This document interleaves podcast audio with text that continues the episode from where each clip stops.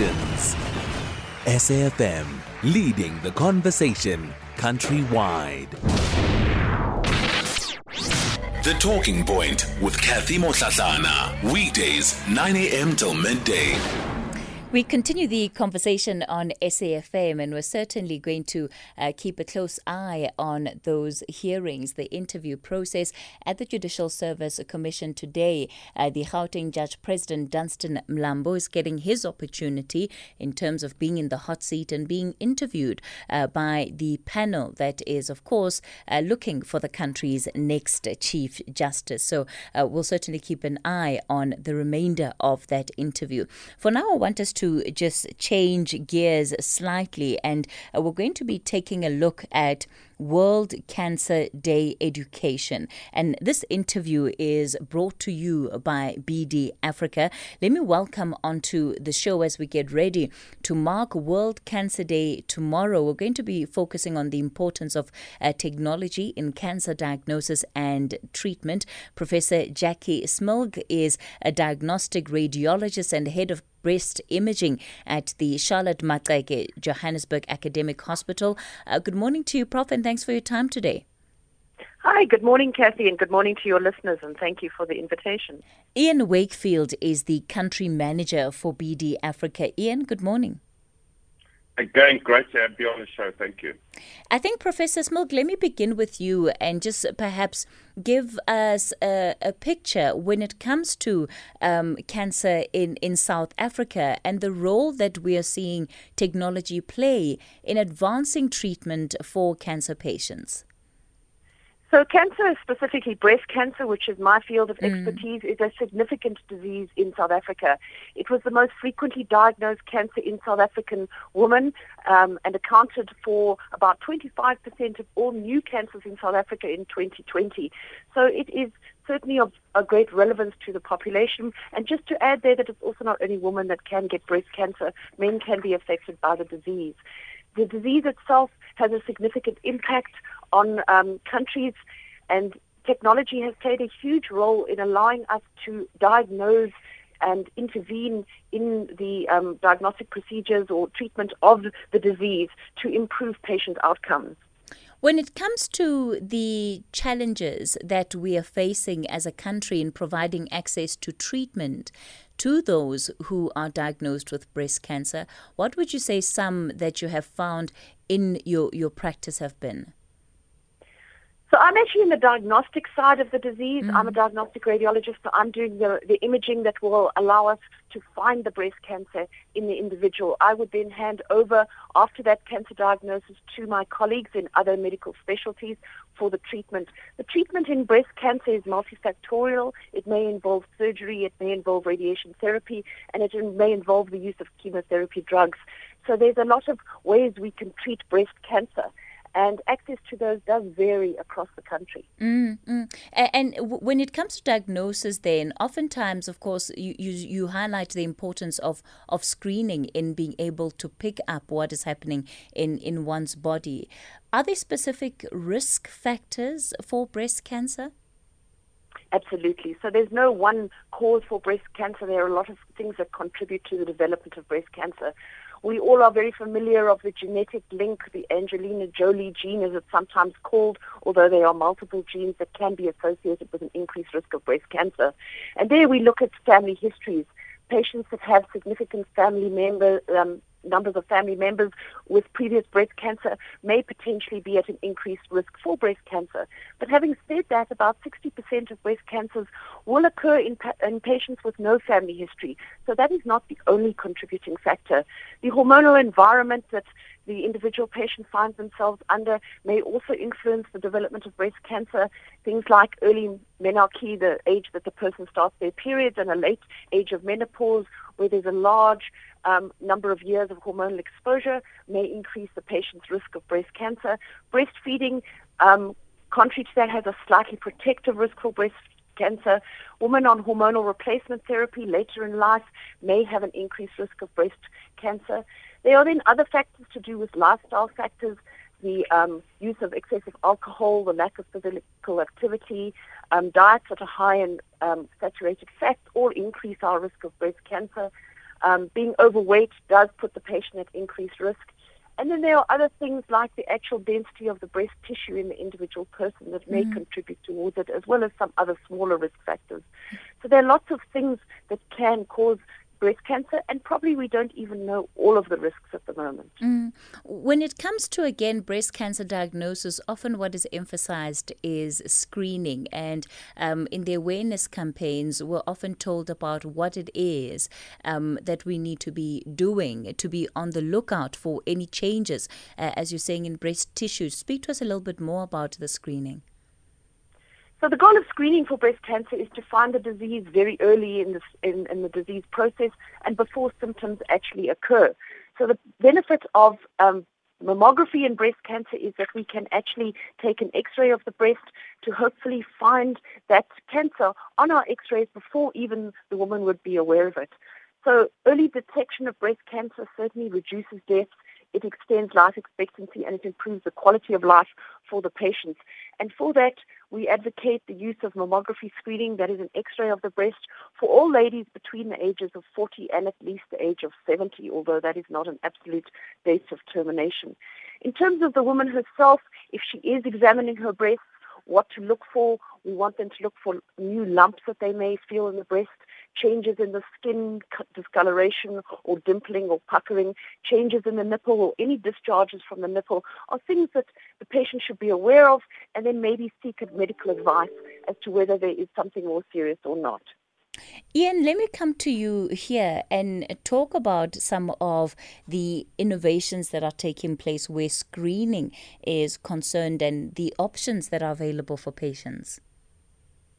Yeah, I think as has been identified by the professor, I think screening is absolutely critical and early diagnosis key.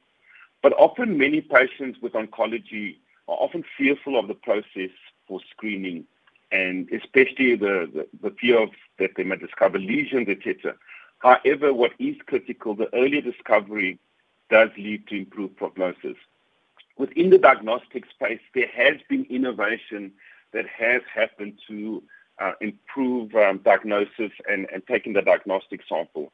An example of this is vacuum-assisted breast biopsy, which is really looking at, at a non-surgical procedure. So it doesn't happen in theater, it can happen within uh, the radiologist rooms. And really there's a hollow needle with a vacuum-assisted pump where a little blade finally chops off the lesion after it's been identified um, through assistance. Uh, and therefore that sample is taken. Again, this is a, a procedure which happens very quickly within a well, one-hour procedures within the doctor's rooms, and it doesn't happen in theatre. Also, because it's an outpatient procedure, there's less discomfort, and again, it doesn't involve cutting of the breast. So again, while there's often with early diagnosis and screening, there's fearful in terms of the process and the procedure. A lot of advances have been made in terms of making the diagnosis early. And I think the point to reinforce screening is critical, early diagnosis is critical, because that leads to improved prognosis and outcome for, for patients in the oncology space. And are, are we finding that there are differences when it comes to the public versus the private healthcare centres where screening is concerned? Yes, I think unfortunately there are differences. And early on, uh, you mentioned I'm part of the Africa organization and lead the Africa organization for BD. And different healthcare systems in different countries allow different levels of access. And one of the key things that we as a company do is work across both the private sector and the public sector um, and through partnership to see how we can improve access. And I think that is really critical to come for breast which Uh, Ian, Ian, I'm okay. sorry. We seem we seem to be losing we seem to be losing you there. I'm not sure if you're able to move around a bit, but the quality of that connection is just fading. Is that a little better? no, unfortunately not. Let's see if we can try and uh, redial Ian and bring him back up on the line. Uh, Professor Smilg, back to you, perhaps just uh, for you to also just speak on what you may have noted uh, to be some of the experiences when it comes to screening in public versus private hospitals or facilities, rather. So absolutely Cathy. I head one of the units in the Charlotte Maxeke Hospital, which is a large public hospital here in Gauteng. And there are certainly centers of breast um, imaging excellence within both the public sector and the private sector. It's important that patients seek out areas that specialize in that particular field. In my field, it would be the, the, the, imaging of early breast cancer. And we're lucky enough in the urban areas to have many of those centers, both, as I say, in the public and the private sectors, so that we can offer patients um, state-of-the-art treatment. Obviously, going out into the rural areas, it does become a little bit more problematic, I think, in both public and state. So patients would tend to have to come into the more urban areas. And, and, what is what is it going to take, you know, to, to to change that and to you know increase that access across the board? It's facilities and trained staff, so it's a multifactorial approach to it as well. You have to have the equipment as well as the staff with suitable training. In breast mammography, there is accreditation um, and quality control that goes for both the machines and the staff. So both of those um, need to be addressed if you want to build these centers of excellence. Mm, so it's about increasing the, the kind of capacity that these institutions have. Ian, I understand we have you back up on the line. Can you hear me clearly? Yes, my apologies for the poor sound earlier. They've been able to get back no, in touch. No, no problem at all. So you were just talking us through the challenges and the differences from your perspective that uh, you have noted between the public and the private sectors. Yeah, I think it's it, it's a universal challenge in healthcare where differences in access depending on the healthcare system, different countries, private or public. And one of the areas, and I think critical for us, is as an organization, we try to see how do we work collaboratively to improve access for patients. So across Africa, we work with number of initiatives, um, both private and public and ministries of health through, and I think some of the points that the professor just mentioned through empowering around education, improving skill set through training, and then looking at access from technology within the different sectors um, in healthcare across Africa. So that's one of the commitments that we as a as an organization continue look to to explore. Mm. And and the issue of cost is that often a barrier to to why technology is is not rolled out. And uh, of course it's a, it's in addition to some of the other issues around capacity building that uh, professor smilg ma- mentioned. I think one of the issues is around cost but it's also around prioritization. And I think especially in the oncology space in Africa specifically you find diseases like HIV TB malaria have a much higher level of prominence than onco- oncology and related diseases. Mm. And some of it, and I think one of the things in terms of cancer awareness, is the fact that we need to raise this awareness amongst patients themselves around what they need to do around disease education and also engage with, with stakeholders because through that awareness and, and really putting women's health front and centers, um, better prioritization around funding would allow access because it's a, again in in healthcare it's about it's a competing space. Um, and some disease areas have more promise due to epidemiology within uh, different countries. Mm. Professor Smilg, I want to talk to you about the challenges that you often uh, find, at least th- by way of your patients, for why it is that people are not being screened and why it is that often, you know, breast cancer is uh, discovered at, at a later stage. I think there are a lot of things that can contribute towards it. Um, I think often it is just upfront fear. People have this fear of a cancer diagnosis and they feel that that is an all doom and gloom diagnosis. There may be also education and awareness campaigns come in there where we can teach people that just because we're not seeing it, it doesn't mean it's going to go away. And if we leave it, it's only going to progress. And mm. that progression is going to negatively impact them getting an early diagnosis, yes, it is a cancer diagnosis, but it's not definitely not necessarily a death sentence. And with the um, improving technologies and treatment options nowadays, there's certainly a lot of positive outcome that can come, and we've got a lot of long-term survival on early diagnosed breast cancer. So patients often stay away from us because of fear. Sometimes it's because of that perception of discomfort or pain that they hear about a mammogram is painful, and they actually don't come purely because of that. And with our new machines and our new technologies, again, that really shouldn't be a major factor. These examinations are not painful. They may be dis- um, uncomfortable and cause a little bit of discomfort at the time, but the benefit of the diagnosis and the reassurance, because just to remind your listeners that eight out of ten breast lumps that they will feel are going to be normal lumps. They are not going to be cancer lumps. Mm. So instead of sitting at home stressing about whether something is serious or not, take it to the medical professionals and hopefully get reassurance for those people who perhaps do not come from families who um, have a predisposition to breast cancer who have uh, family members who've, who've had breast cancer, how often would you suggest that they get screened? So, absolutely, we go with the um, screening recommendations from many of the countries around the world, where we recommend that all ladies from the age of 40 until at least 70 years of age and maybe beyond should present themselves once a year for a screening mammogram.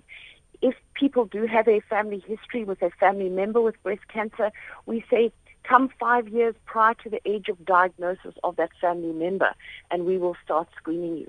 Mm. Ian, let's talk about what then the rollout of technology uh, that is improving the, the screening techniques, what you're hoping that is going to do uh, in encouraging people to come forward, but in also identifying uh, cancer at very early stages.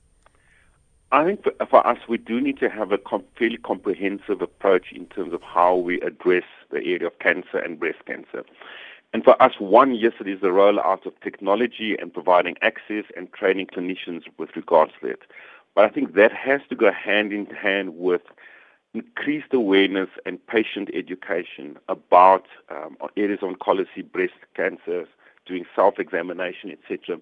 Because the fix to cancer, and in terms of have, it's really about having an integrated approach. It starts with patient awareness. It starts with uh, making sure that in healthcare practices, there is the necessary technology and the trained clinicians for those technology. And that for us is critical. And really, as a, as a, as a company, those are all the areas which we look to be involving and partnering with. Actually, today, with uh, the Pink Drive initiative, we, we're actually outside Bara in the tax rank. There are mobile clinics which are offering, for example, free breast examination and mammographies, um, free prostate cancer treatments, prostate cancer diagnosis as well as a pap of cervical cancer. Um, and that is really to, to uh, really with, and one of the interesting things which I found as I was at the Bara at Taxi Rank this morning is, for the first time, I know we're speaking about breast cancer, it was interesting to see that males coming up and says, where'd I go for the male test for prostate? And that is not typically something that would be on a person's mind as they're walking to work in the morning. So for me, this real general awareness around oncology and cancers both for males and females, having the, the access to screening and then the next follow up and next diagnostics tool is really part of the, the shift we need to make to improve outcomes, especially in the women's health and cancer space. Professor Smilg, before I let you go, any particular message that you want um, people to be aware of, to be mindful of ahead of World Cancer Day tomorrow? Absolutely. I think Ian has touched on it several times with his awareness and education. Get out there, find out information so that you don't um, listen to old wives' tales, that you do the correct thing, you find it early, you give yourself the best chance of a good and healthy long life. Ian? Come for your mammogram sure. screening or do self breast examination and present if you find a problem. All right, no problem. Thanks for that, uh, Professor Jackie Smilg. She's a diagnostic radiologist and head of breast imaging at the Charlotte Maxeke Johannesburg Academic Hospital. She's also an adjunct professor in the Department of Radiology, School of Clinical Medicine at Wits University. And Ian Wakefield is the country manager for BD Africa there. And this interview has been brought to you by BD Africa. So the message is please, please, please go and get screened. Ian says that they're out uh, at Baragwanath Hospital today. Um, if you're in that part of uh, Gauteng, please be sure to, to go and uh, take advantage of those free screening opportunities.